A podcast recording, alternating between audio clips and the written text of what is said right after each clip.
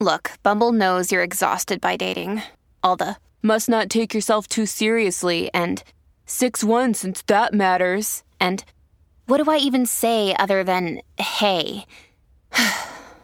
well, that's why they're introducing an all new Bumble with exciting features to make compatibility easier, starting the chat better, and dating safer.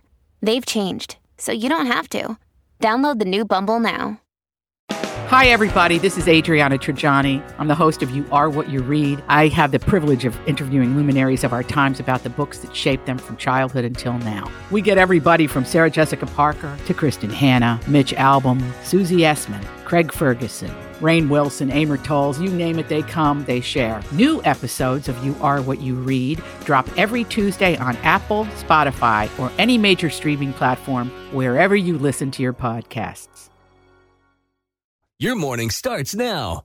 It's the Q102 Jeff and Jen podcast brought to you by CVG Airport. Fly healthy through CVG. For more information, go to CVG Airport backslash fly healthy. Brooke is looking for a second date update with a guy named Keith, and we're going to try to help her out. Hey, Brooke, Hey guys, thank you for taking my call today. happy to do it. yeah. So tell us about Keith. How'd you meet? How'd the first date go? And we'll go from there.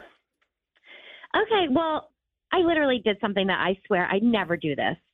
So I was out for St. Patrick's Day over the weekend, and um, we were at Molly Malone's, and he totally just like picked me up. Like, you know, I was just like out with my girlfriends, and we were out drinking, and you know, I didn't have any plans to like go home with anybody.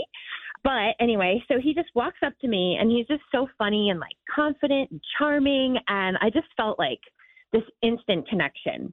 And I ended up spending the whole night with him and totally ignoring my friends. And they were fine. Like they had a good time too. But like I just was just so like captivated by this guy. And I ended up going home with him.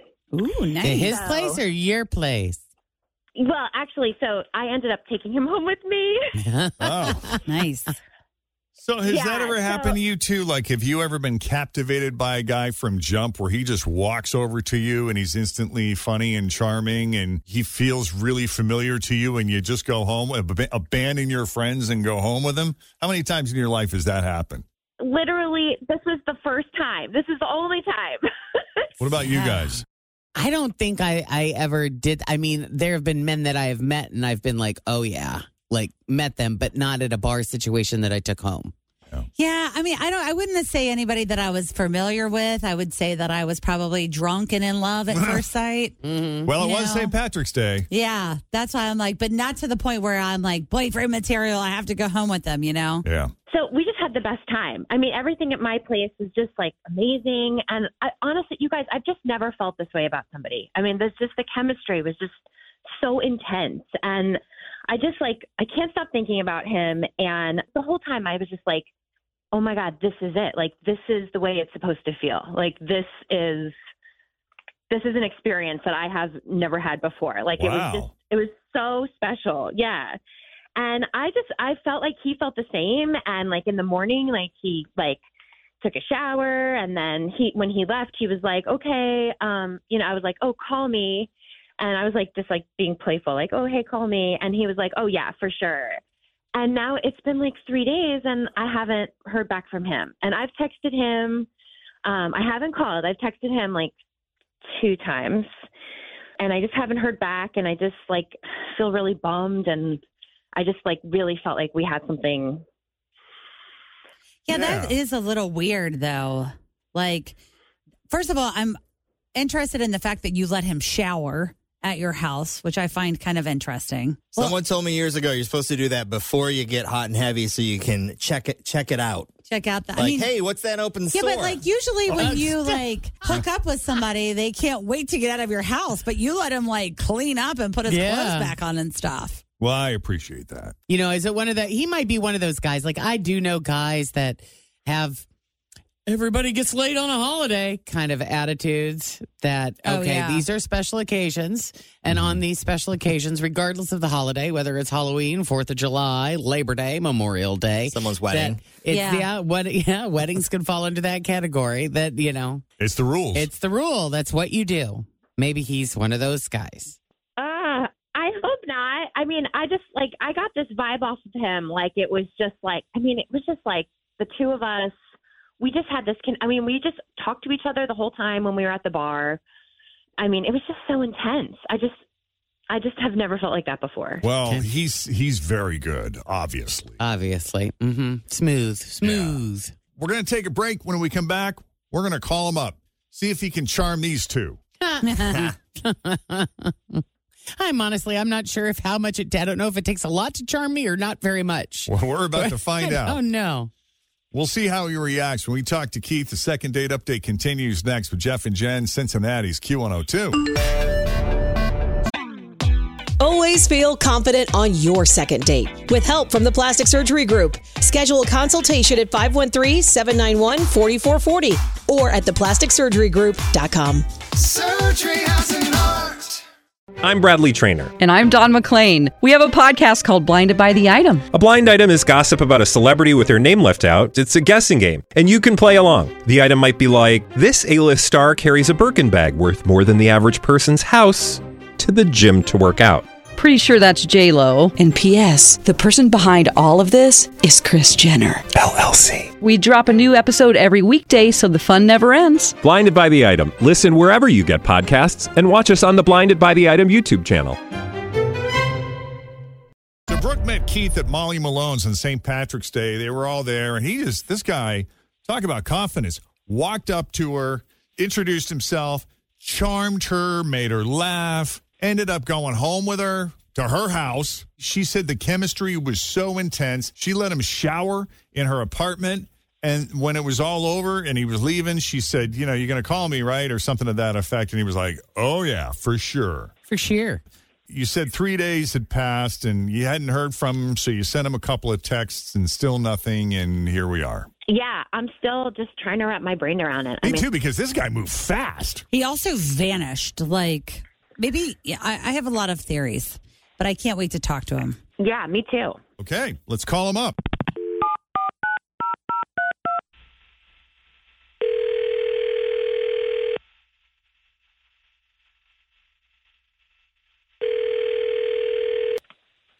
Hello.